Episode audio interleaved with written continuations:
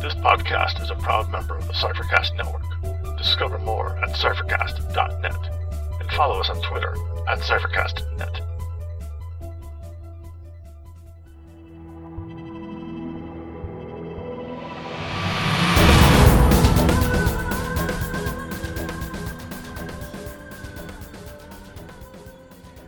Welcome to Incantations, an Invisible Sun podcast. I'm Scott, And I'm Dave. And we will be your guides along the path of suns. Today we sing two spells. With Embrace the Black Cube, we discuss Monte Cook's 10th design diary about the Sooth deck. And then, with the Vislae Tourist Bureau, we recap the Invisible Sun information we learned while at Gen Con 2017. Join us on the path of suns, and we may uncover a secret or two.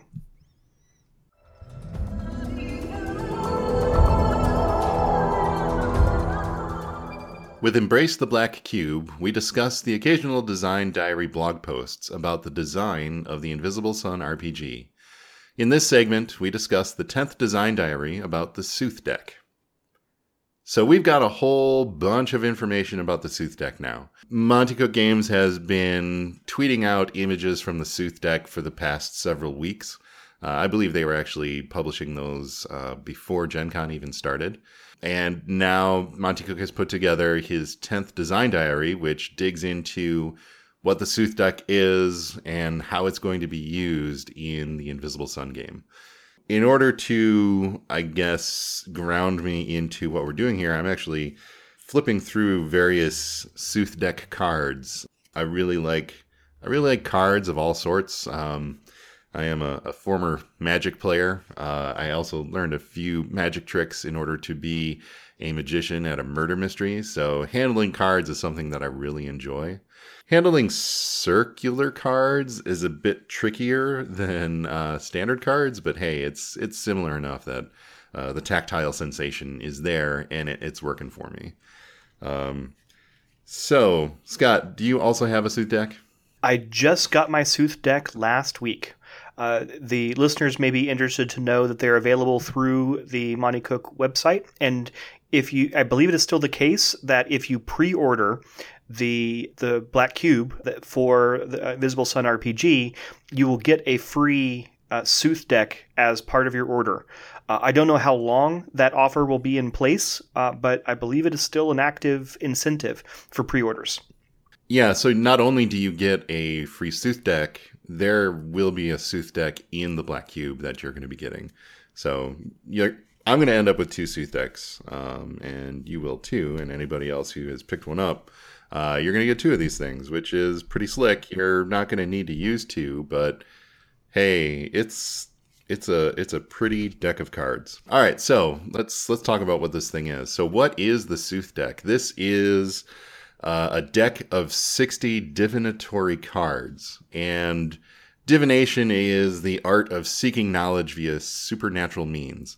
And the Sooth deck shares a lot in common with uh, the Tarot deck. Uh, I am not super familiar with the Tarot deck. I know that it has four suits, and uh, each of the suits has, you know, an order along with some royal cards. So it's very similar to a standard deck of playing cards, but tarot has a whole lot of meaning built into the cards themselves. And Scott, I have a feeling that you would be able to explain tarot a whole lot better than I could. Well, I, I don't want to uh, go into an entire segment on tarot, but the, the, what, what you have described is is the uh, kind of the basics of the tarot deck and accurate. You've got the equivalent of what we're used to with the uh, suits and royalty cards uh, in a traditional playing card deck.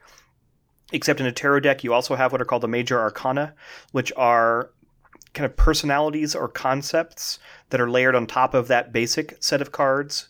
So you'll have, in addition to something like three of swords, which might be similar to a three of clubs we might think of or something like that in a, a traditional playing deck. Uh, you'll have uh, you know royalty. You'll, you'll have a, a king of swords, uh, but you also have cards like the Wheel of Fortune and the Mage, uh, and these are individual characters or concepts as part of the major arcana. And the Sooth deck copies the tarot format in that it combines. Uh, the uh, kind of the, the the large count of cards um, and some numbered cards uh, with some um, kind of major arcana personality sorts of cards. But it's not quite as simple as the ace through 10 of swords. It's not quite that simple for the Sooth deck, but something along those lines because the cards will, will, will some of the cards will be numbered. In fact, I think all the cards will be numbered, uh, and some of them will have will have particular sort of personalities uh, or refer to core concepts like uh, nemesis and um, uh, sovereign and things like that. Yeah, uh, yeah. So they do have uh, royals that are similar to uh, what Tarot has with the major arcana, but they are tied to, directly to a suit. Um, so, uh, all right, I, I'm hanging on to one of these uh, decks right now, uh, and so the deck is a fairly heavy card stock, and it's um, much stiffer than a, a playing card card card stock. Uh, so this is not a deck that you're probably going to be riffle shuffling. Uh, I mean, if you riffle shuffle this thing, uh, I don't know, it's not going to hold up to that for too long uh, because it is fairly stiff. Um, but these these cards are going to hold up pretty well. It looks like they're you know they are very nice. Um, and if you really want to see uh, the cards, uh, there is a video from uh, Joe Knoll who recorded both the Invisible Sun seminar at Gen Con as well as a an unboxing video of the Sooth deck itself. Uh, there's a link in the show notes so you can go and check out his video on this and you can see what they look like. Um, but yeah, the the cards themselves are super cool looking. The art is fantastic, which is you know no surprise. Uh, everybody. Anybody who's familiar with Monte Cook games knows that the art that they're putting in their stuff is going to be fantastic. So, what do you do with this deck? During gameplay at the table, because there is a function for it uh, when you're doing development mode away from the table, which we'll talk about in a little bit. But at the table, the Sooth deck is going to be used to indicate how magic is changing and fluctuating in the actuality. Um, as certain events occur, you're going the the GM is going to be flipping cards onto their path of suns, so onto the the big map that has all the different suns and how they're connected to it. You you've probably seen the image on T-shirts and on the Path of Suns website. These cards are going to be placed on the suns in order, uh, and eventually in the Testament of Suns itself, and they are going to indicate how magic is changing uh, because of these different events that occur within the game. Um, so each card, well, most of the cards have the names of various suns on them. Uh, so right now I'm looking at Incriminating Skull, which has uh, gold and silver on it, and gold is printed in white while silver is printed in gray. And what that means is when this card is the active Sooth card, uh, magic that is associated with the gold sun, um, and I can't remember what the gold sun is off the top of my head, um, but magic that's associated with the gold sun is going to be uh, more powerful or cheaper to cast, while magic that's associated with the silver sun, which is creation and, well, makers are big fans of it, uh, that magic is going to be less powerful and uh, diminished in other ways. Uh, it'll be more expensive for people to use it. These cards are going to come up with, you know, some frequency. Uh, so I think you can expect this sort of magic to change frequently enough during the game that, you know, having this deck, you're going to go through a whole bunch of stuff uh, as you're playing. Yeah, and you can kind of meter how quickly you want things to change based on how often you're dealing out new cards. There's mm-hmm. some general guidelines in the game about when you should change to the next sun and, and pull another card from the Sooth deck. But to some extent, depending on how you're pacing your own game, you can proceed more slowly or more quickly through these uh, penalties and advantages in the Sooth deck. I know in in my games we usually run for two and a half hours or so, and we'll regularly get through five or six pulls of the Sooth deck. Hey, guess what? We can actually say when the what the guidelines are for flipping those cards over. Oh, because they're in this. Yes. Yeah, it's in the rules. Well, okay. So the Sooth deck also comes with an instruction manual of sorts. Um, and it says, "Hey, it's they, these are going to be played at the GM's discretion, but uh, here's when you should usually trigger a card to flip over when the characters move to a new location, when a significant event occurs, when a significant new NPC enters the scene." When a PC suffers a wound or anguish, when something surprising happens, when a GM shift is introduced, or when a flux occurs. So there's a there are a few terms on here that probably don't make much sense right now, but um, you know, all of this stuff together means you can f- you could easily follow those guidelines and flip over sooth cards with a pretty rapid frequency. So the uh, I gotta stop handling these cards. I'm bouncing them off my desk. So you're Troy, Troy's going to tell me that uh, he hears me tapping my desk again. So sorry, Troy. But the uh, the cards. All right. Um, the cards are uh, categorized into four families, and those families are associated with the hearts that player characters are going to have. So if you remember from our sentence, one of the options that you're going to be choosing is what your heart is. And your heart is going to be stoic, ardent, empath, or gallant. And each of the families is tied to one of those. So mysteries are for stoics, notions are for ardents, visions are for empaths, and secrets secrets are for gallants. And this gives you an additional bonus, or I think it is just a benefit that you would get when one of the cards in your family is flipped over. Uh, so if you are a stoic and we flip over a card that is from the mysteries family, it's going to be extra beneficial for you. So your magic magic is going to be uh, much easier to cast uh, on the sun that's affected. Uh, however, there are uh, two cards in each family, the apprentice and the nemesis, that will not benefit not benefit you. They're going to be problematic for you in uh, significant ways, and I believe it's even laid out on the instructions again. Oh man, we can actually talk about how things actually work.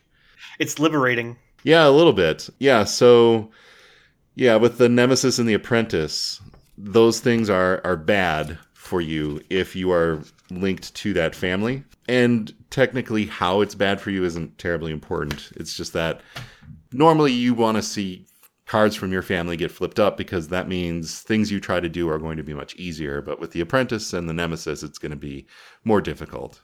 Uh, so one of the things that uh, Monte Cook was shooting for was making magic unpredictable and dynamic. And the Sooth deck is one of the things that he is putting in place to encourage that sort of feel. Uh, so as the Sooth cards are flipped over, magic from the various families functions differently. They get the the magic gets powered up, it gets diminished, um, and it will also hopefully encourage players to vary the magic that they're going to be using.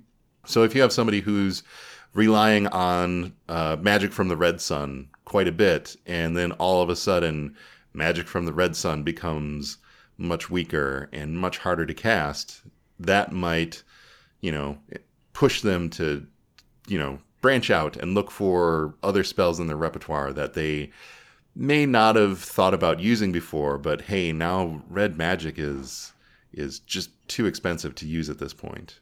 And that would be really interesting to see because hey, uh, magic missile is a great spell and why would you cast anything else? Well, what if magic missile cost you two spell slots instead of just one?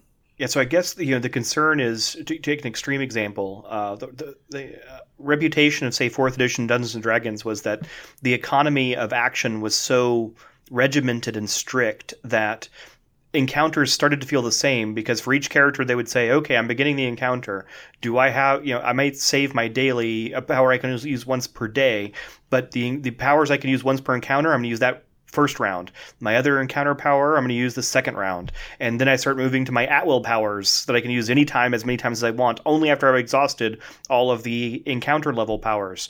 And so there was a sameness to the sequence of events uh, because of the, the, the, timing of, of resetting encounter powers versus having access to at will powers to avoid that sort of regimentation so that invisible sun characters don't go to every encounter saying well i usually start every combat for instance with this spell and then spell 2 and then spell 3 you have to look at the sooth deck to decide okay well which spell really works best now if the vicissitudes of magic are making a particular uh, sun more powerful, less powerful, more costly, or less costly.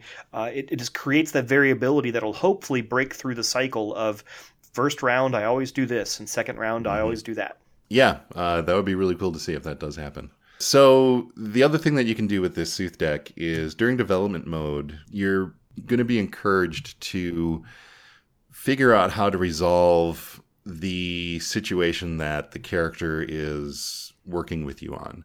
So, development mode generally revolves around uh, one of your players wants to do something with their character, and it's a small little thing that they're trying to resolve. And if you need some sort of resolution mechanic, the Sooth deck is here for you because each card is numbered anywhere from 0 to 9.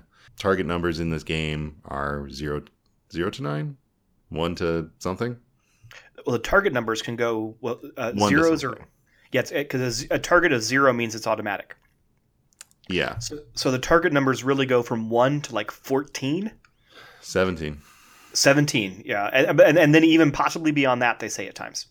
Probably. So, yeah, you can use this as a, a quick little check to see hey, do we want to have this resolved? Do we want to flip a card to get us a random number to, you know, see how things shake out?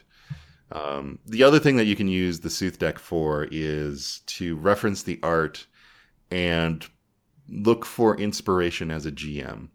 So, one of the things that we've been talking about with Invisible Sun is that it seems like the game wants you to react more to what your players are doing and give them situations that are feeding off of their actions more so than uh, other games that I personally have run in my past, like Dungeons and Dragons, which says, "Hey, plan your stuff out. Here's a dungeon. Have them run through it." Um, and uh, improvisation in that game is a, a, little bit trickier than something like the Cypher system or a system that's similar to that, like uh, Invisible Sun. Uh, and there are other games out there that make uh, improvisation a, a bigger focus. But one of the tools that you're going to be able to use with Invisible Sun is the art on these cards.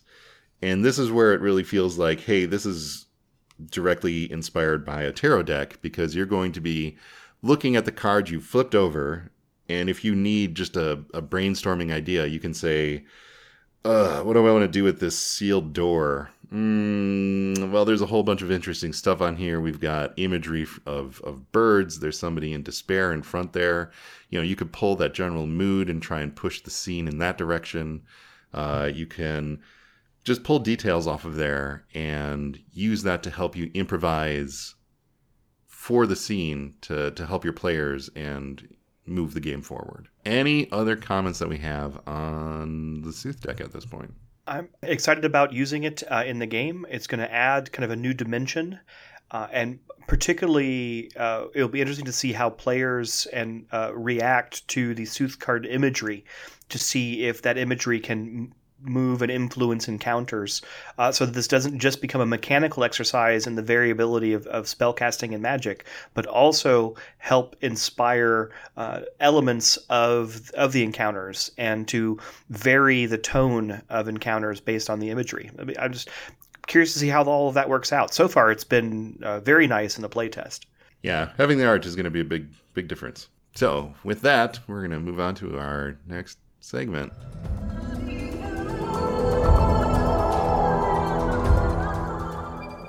we have another visit to the Vislae Tourist Bureau so that we can talk about the MCG Invisible Sun seminar that occurred at Gen Con this year and other events that provided us some insight into what we can expect over the coming year. So, Gen Con 2017 will be remembered as one where Invisible Sun featured rather prominently in what Monte Cook Games was presenting.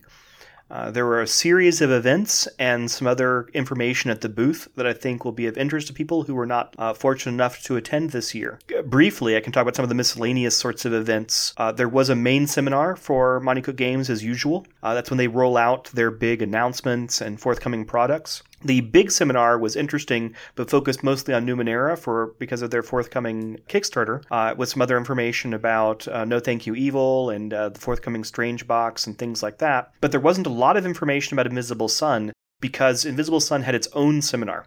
And uh, like the uh, organization of the MCG schedule for Gen Con, uh, we, we will defer mostly to the discussion of that seminar uh, in, in just a moment, and we'll discuss that in depth. But the main seminar existed. There's a little art in it, and you can see how Invisible Sun's fitting into the production schedule and the like for MCG. Uh, uh, but uh, the main seminar did not have uh, is not a primary source of information for us. That main seminar did.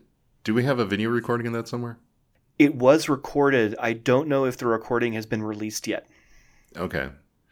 We should check around to see if there are other podcasts that have talked about it because I have a feeling Cypher Speak might have talked about it a little bit, but I don't know off the top of my head. Yeah, the most recent episode didn't talk much about the seminar itself, but and I, again, I, I think MCG recorded that themselves and was and may intend to release that to their video feed. If we find that uh, before we release this episode, we can include it in the show notes. But I'm not I'm not positive and I don't, that I've seen it so far. I did listen to Cypher Speaks, not latest episode, but their one right after Gen Con, and they they talked about how much fun they had at Gen Con. Yes, and there was an interview that they conducted oh, at the yeah, booth. that's right. I haven't heard that one yet. Sorry, Troy. Yeah, I'm but. I, but I don't. Sorry, Darcy. uh, but in addition to the main seminar, there were also two sessions of character creation for Invisible Sun, and this. Uh, so these were, uh, let's see, uh, Danny Neary and myself ran one of them, and uh, Darcy uh, Ross and Brandon Ordering ran the second. Yours was on Thursday. Yes, yes. Uh, I stepped in to help uh, on Thursday because the, the my originally planned scheduled event was never listed by Gen Con, and uh, then Darcy and uh, Brandon ran on Sunday at like three in the afternoon for the seven people still around Gen Con at three in the afternoon on Sunday. Actually, they were both pretty close to full capacity, uh, but uh, it, it was very late in the in the convention. Uh, the seminars uh, ran basically as you might expect, based upon what we've uh, included as a demonstration of a character creation. Except we had like forty people in each of these rooms, so we broke the groups up into one table for each of the orders and one for the apostates. And rather than individuals recommending components of other people's neighborhoods, uh, whether it's uh, lo- locations, uh, NPCs, or uh, uh, conflicts, uh, it was entire tables were making suggestions, and then we're you know, choosing between recommended suggestions. But it basically ran in the format of the character creation that we demonstrated in a previous uh, episode of the podcast. Uh, but it was it was fun to see this work with forty people in a room uh, in an hour, trying to get all of that in for five different characters, and uh, I was impressed for both of the sessions uh, that uh, people really took to the the tone of uh, the uh, of the game quickly. And uh, so, uh, some examples I remember include uh, a location of a never filling, a, a sentient pothole that was very upset when local officials kept trying to fill it. That's pretty good. that gives you a kind of a surreal uh, tone. Uh, also, a a park where uh, every person's uh, uh, kind of fears manifest for them. And uh, it is said, though, that if you can last long enough in the park, that you will experience uh, the truth of whatever you are seeking.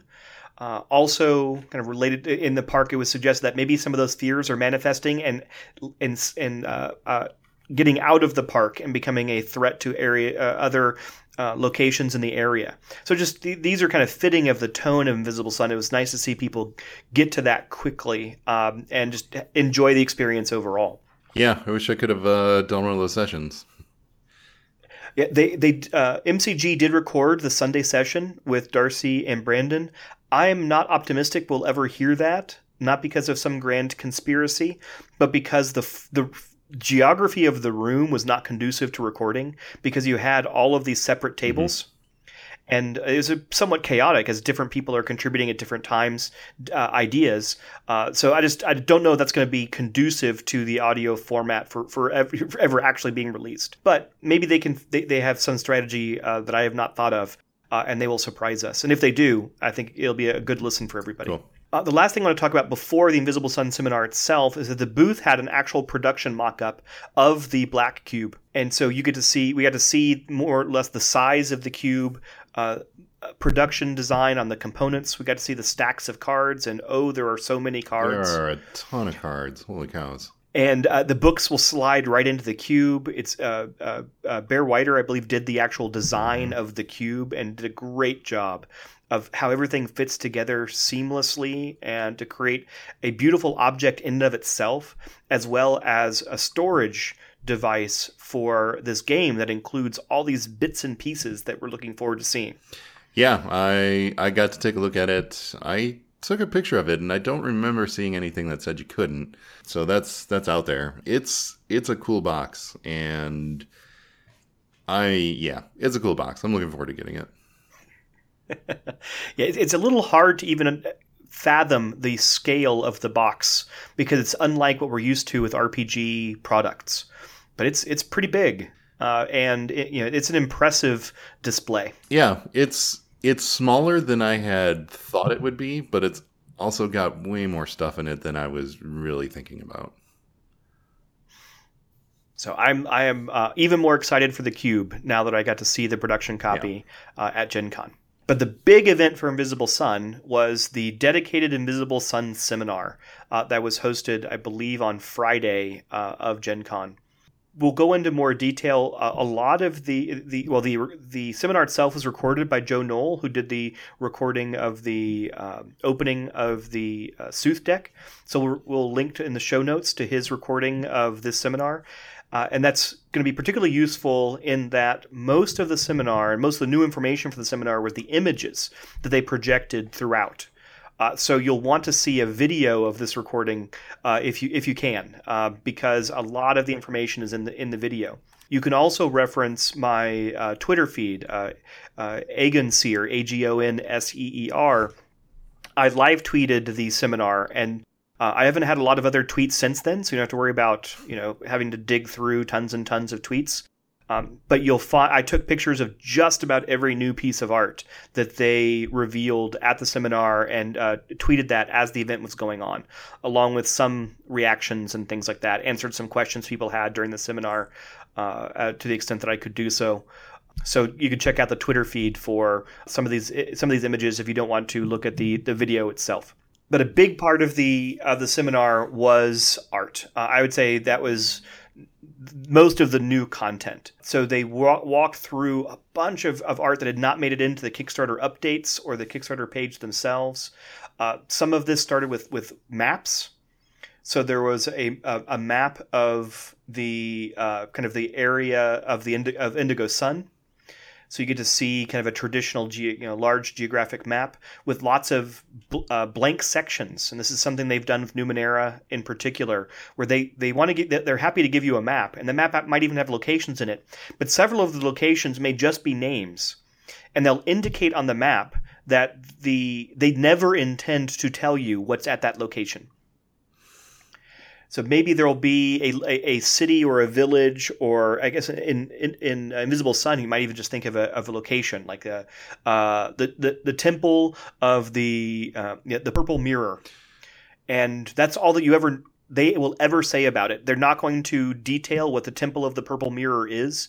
It's just there on the map so that uh, the, the a GM can fill it in if she chooses but you never have to worry if you do your own version of the temple of the of the purple i don't even remember what i called mirror. it now the purple mirror uh, you never have to worry that your uh, game will be kind of contradicted by uh, the canon later because they have indicated on the map that this is going to be this will never be detailed uh, in their official material. So you can go wild. So this isn't something that i think came through on the video. The map that you were shown it had did it have little icons that were similar to the Numenera maps?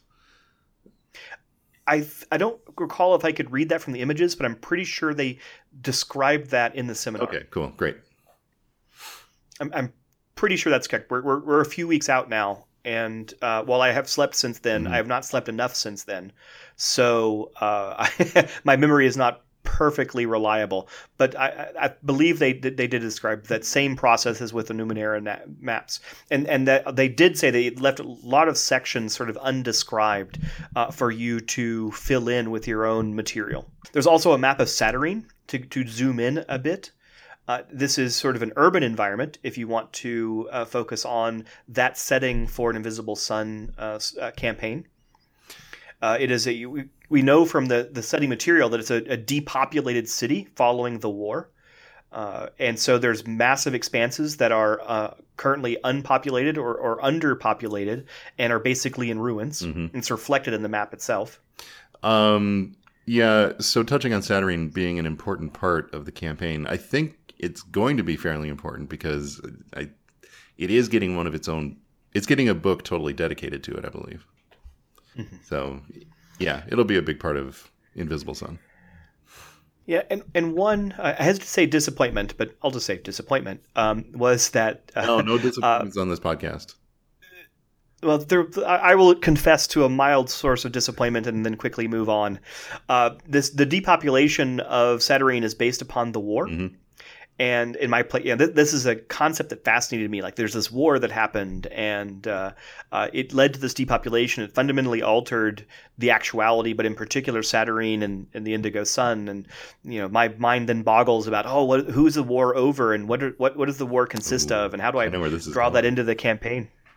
Yes, um, and someone asked a question along these lines, and the reply was, "We do not talk about the war." Yeah, isn't it strange that nobody really talks about it? Yeah, yeah, no one talks about the war. I'm not sure if this is the case, but what I took away from that is that the war may be treated like the previous worlds are in Numenera, in that it is a complete open question that they will not answer in canon, so that you could hypothetically do whatever you want in your campaign.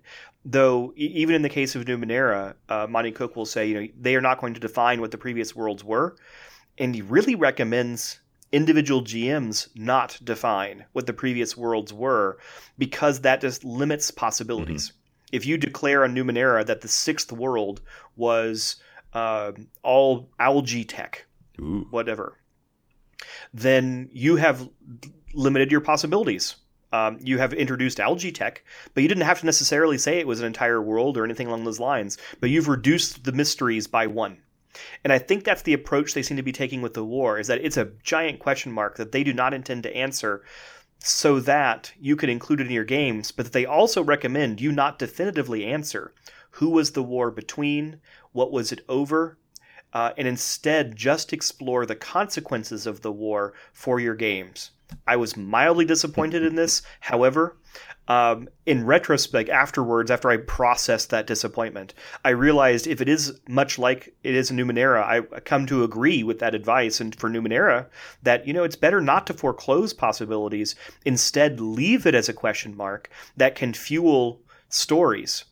Uh, and so, don't answer you know who won or lost the war, but instead everyone knows there was a war, we see the consequences of the war, and occasionally we can write pieces connecting events in the war to particular stories, but we don't want to close off the mystery that the war currently represents in the narrative.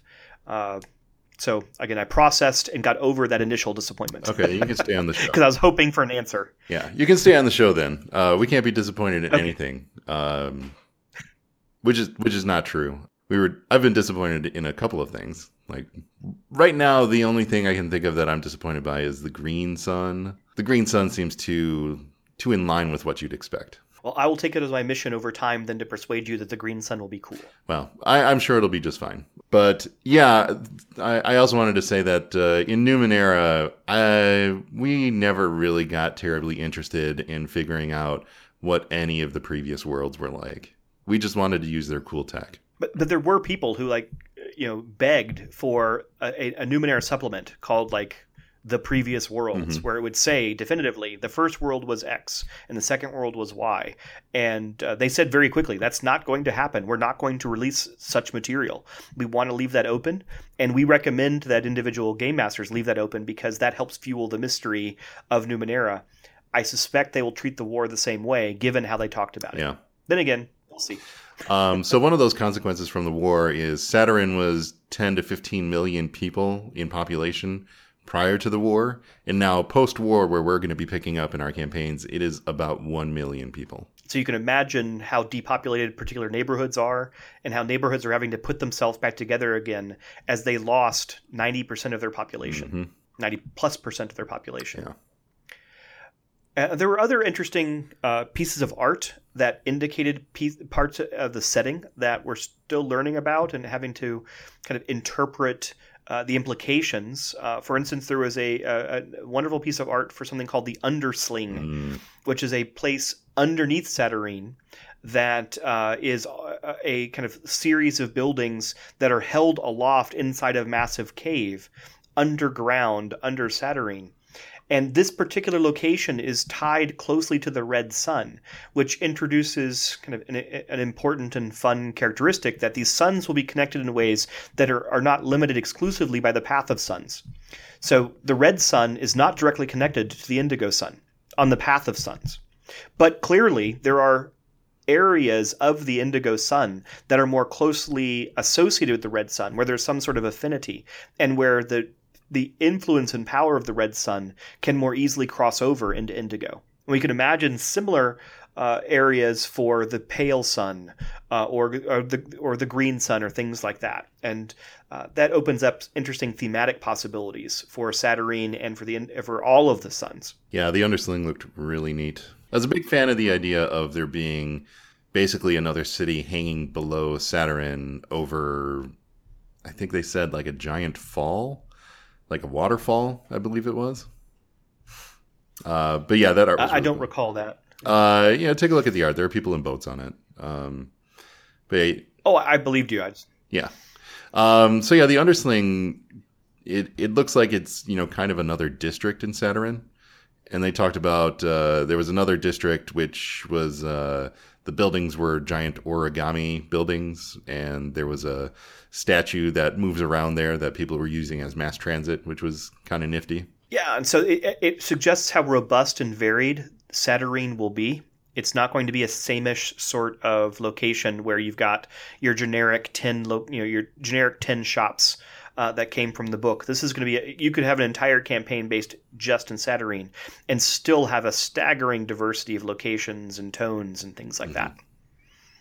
But it wasn't just Satyrine that they described. They had some other images of Satyrine, but they also talked about some other suns uh, and some of the nature of those suns. And here again, we see references to a bit of the of the setting uh, without much detail. Uh, there was an image, for instance, of a city in the Pale, that is under the pale sun, that after the war is now the largest city in the actuality. Yeah, so the war was focused mostly on Indigo and Satyrine, it seems. Yes, uh, but the result of all of these people dying in the war was that the largest city is now the place where all the dead spirits go. uh, I didn't really think about it in that sense, but yeah, that that uh, that makes a lot of sense. Then I was thinking that that city existed, you know, before the war, and now that Satyrine is so devastated, it's been depopulated and this city in the pale is now the biggest one because it's been untouched. But yeah you're right. I guess all those people would have made their way to that city because now they are spirits. And so it, it creates an interesting tension where uh, of whether there's an imbalance in the actuality. If it is supposed to be the case that the indigo sun is the place where most souls are uh, but now with the sh- massive shift in population from the indigo sun over to the pale sun, what pressures does that create on the pale sun? Just as the depopulation creates uh, problems for the indigo mm-hmm. sun, and uh, you know dealing with a population explosion in the pale sun might be uh, an interesting uh, campaign seed. And again, this is an example where they don't have to actually describe what the war was. No one has to talk about the war. However, you can deal with the consequences of the war uh, by uh, indirectly by looking at the consequences in the overpopulation of the, of the city in the in the Pale. Yeah, that's a that's going to be an interesting one to tackle. There were references to NPC races uh, and just like hints uh, that were intriguing. Uh, they talked about the Elderbrin we've mentioned before as one of the other the non-human native races mm-hmm. of the actuality. Uh, they can appear as anything, but very specifically, they they never appear as human. Now, Elderbren they're playable characters, aren't they? They can be. I don't think so because I believe they cannot be Vislae. They can't be Vislae, but I could have sworn in one of the Kickstarter updates that Elderbrins were playable. I'm not sure, so I, am I'm, I'm uh, I'm, I'm just not sure. I, I'll, I'll have to look it up. We'll have to leave this for future discussion. Yeah, Yep. I'm sure there'll be time for a segment on Elderbrin when we have more than four sentences to talk about. But and now we've gone from four sentences to five sentences that may add more questions than it does answers. Oh, we've got like six sentences. They like to hang out in the gold sun, and they never appear as human. yeah. I guess that's one sentence. But. So that, that that answers several questions, but it may raise other Mhm. questions. Uh, and and you know, general NPC races were not the only things uh, presented. We also have specific people, including three brothers known as the the Whelm. Yeah, Shanna Um, talks about one of them in her Invisible Sun post uh, that she put up on MCG's website. Um, she was trying to woo one of them, I think, is what was happening. Oh no, she was trying to throw a party in his honor in order to get a favor from him, I think. But whatever. That sounds right. I mean, it was there was some party that he was going like he had to attend that they threw, uh, and he represents storms, and it's a pretty interesting concept. I, I was a big fan of reading that. Yeah, there's and there's art from several NPCs that may show up in the core books, but seem to be most closely used and likely elaborated upon within the directed campaign. Mhm. So there's a, an NPC called King Nine that will be drawn into the, the directed campaign, as well as the Dark-eyed Mandrake that may serve as a rival to the NPCs uh, through the directed campaign. Uh, and there, this to, to emphasize some of what has come up in previous discussions. You know, the, the directed campaign is not going to be uh, a map with hundred keyed rooms, and each keyed, you know, each key to the room says in this room there's going to be or, an orc, and they have this pie, and the, the stereotypical uh, sort of encounter-based dungeon design. The the directed campaign is likely to be just a host of NPCs uh, and uh, locations and items and uh, kind of a toy box of different material that GMs can draw from for their campaigns. And so we see in this art some of this toy box being revealed for the directed campaign with uh, these NPCs. And, I, and I'm I'm kind of looking forward to seeing how that will work out when it's not going to be a, kind of a scripted campaign in a traditional sense where you got to make sure you, you get up to level 20 in time to fight Orcus. Uh, instead, it's going to be you know here's three NPCs. Pick the one you are that you know your character your PCs will find most interesting and have them interact with them. And your group may interact with them in a very different way. They may be a, a, rival to some PC groups, and they may be a sponsor for other groups. Uh, and so it, it's going to be interesting to see how th- that improv- improvisational quality to the game is reflected in the directed campaign design as well. Yeah, and I think the other interesting point that we talked with Monte about was the resources that they're going to be giving us. The GMs is who I'm referring to. Uh, the resources that we're going to be getting as GMs are going to be tools that we'll be able to rely upon. So NPCs and locations that we can use to help us uh, react to what the players are going to be doing. So it's it's not even so much like who is the one person that they're going to interact with. It's more what are the players doing, and oh, I can grab this NPC and use them in this situation. Which you know, I'm I'm looking forward to that, so that I don't have to come up with a dumb NPC that has some weird character trait. I'm going to actually have somebody with some history and some motivation instead of just messing with And a name. and a name. Yeah, that's right. Names. Oh, I just listened to our uh, character creation episode, and we sound like we're really good with names. there, there was some editorial magic there to be sure. Yeah, but then we talked about it. Uh, and then, uh, so there wasn't a lot of other, there was certainly not a lot of discussion at the seminar of mechanics or the systems of Invisible Sun. So there's not much to reveal there. There was a little bit more detail on character arcs. Much of this was either directly uh, stated in previous discussion of character arcs or was reasonably inferred from what one uh, could read in about character arcs. Mhm. But it was certainly something that a lot of people had questions about. Uh, so they did confirm, for instance, that you know you you, you progress as a, in your character arcs uh, in order to gain acumen, which you could then use to to buy skills and spells.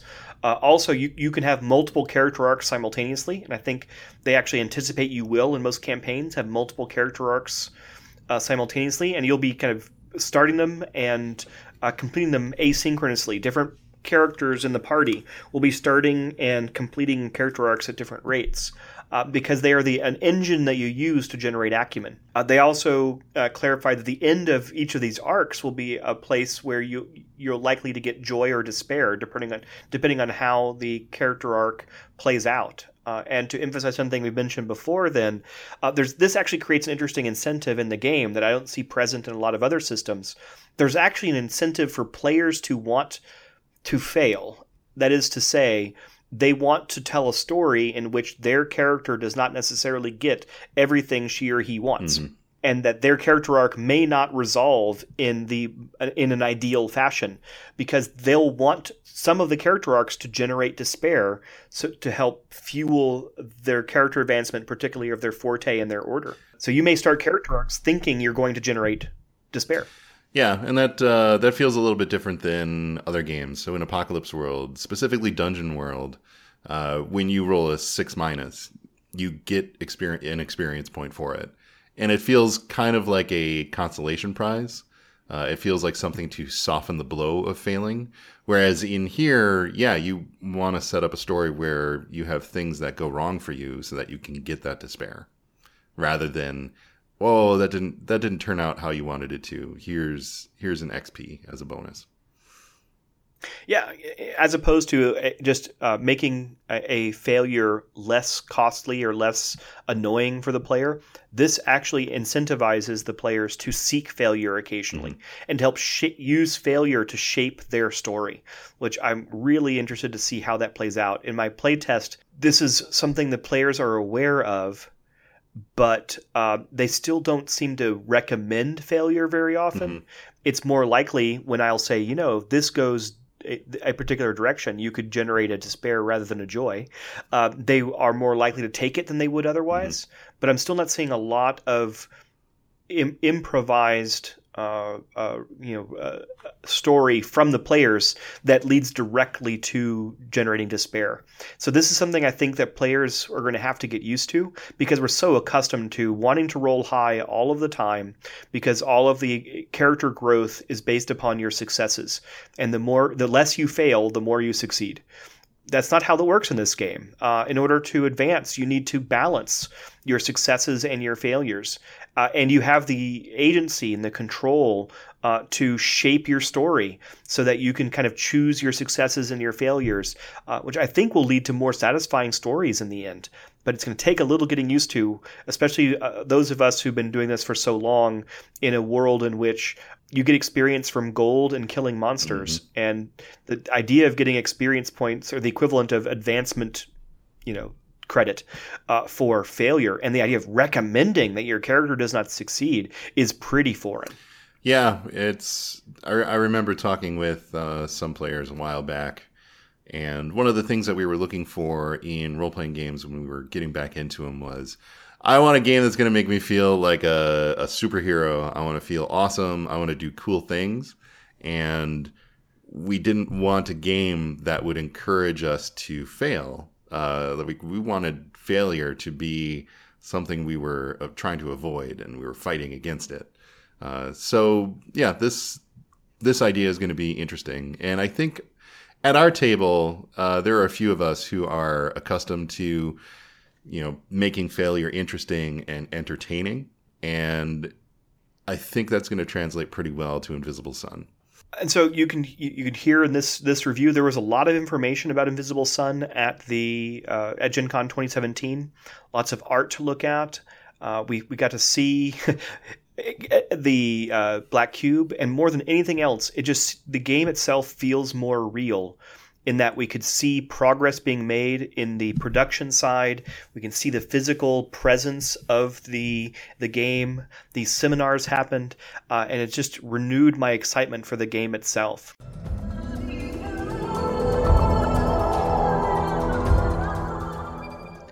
This ends our walk. Maybe you discovered something today. Maybe you need to look closer. The music was titled Beyond from Wes Otis and Plate Mail Games. It is available from DriveThruRPG. Invisible Sun is currently available for pre order at InvisibleSunRPG.com. For a limited time, you'll receive an additional Sooth deck when you pre order the game. You can find our blog at incantationspodcast.blogspot.com or email us at incantationspodcast at gmail.com. You can find me at Agonseer, A G O N S E E R, on Twitter. And you can find me at tex underscore red on Twitter. Do us a favor. Leave us a rating uh, and a review on iTunes. Uh, it really helps people find out about our show. Another great way is to just uh, tell a friend. Uh, tell a friend about incantations. Tell them about Invisible Sun, and that would really help us out a lot.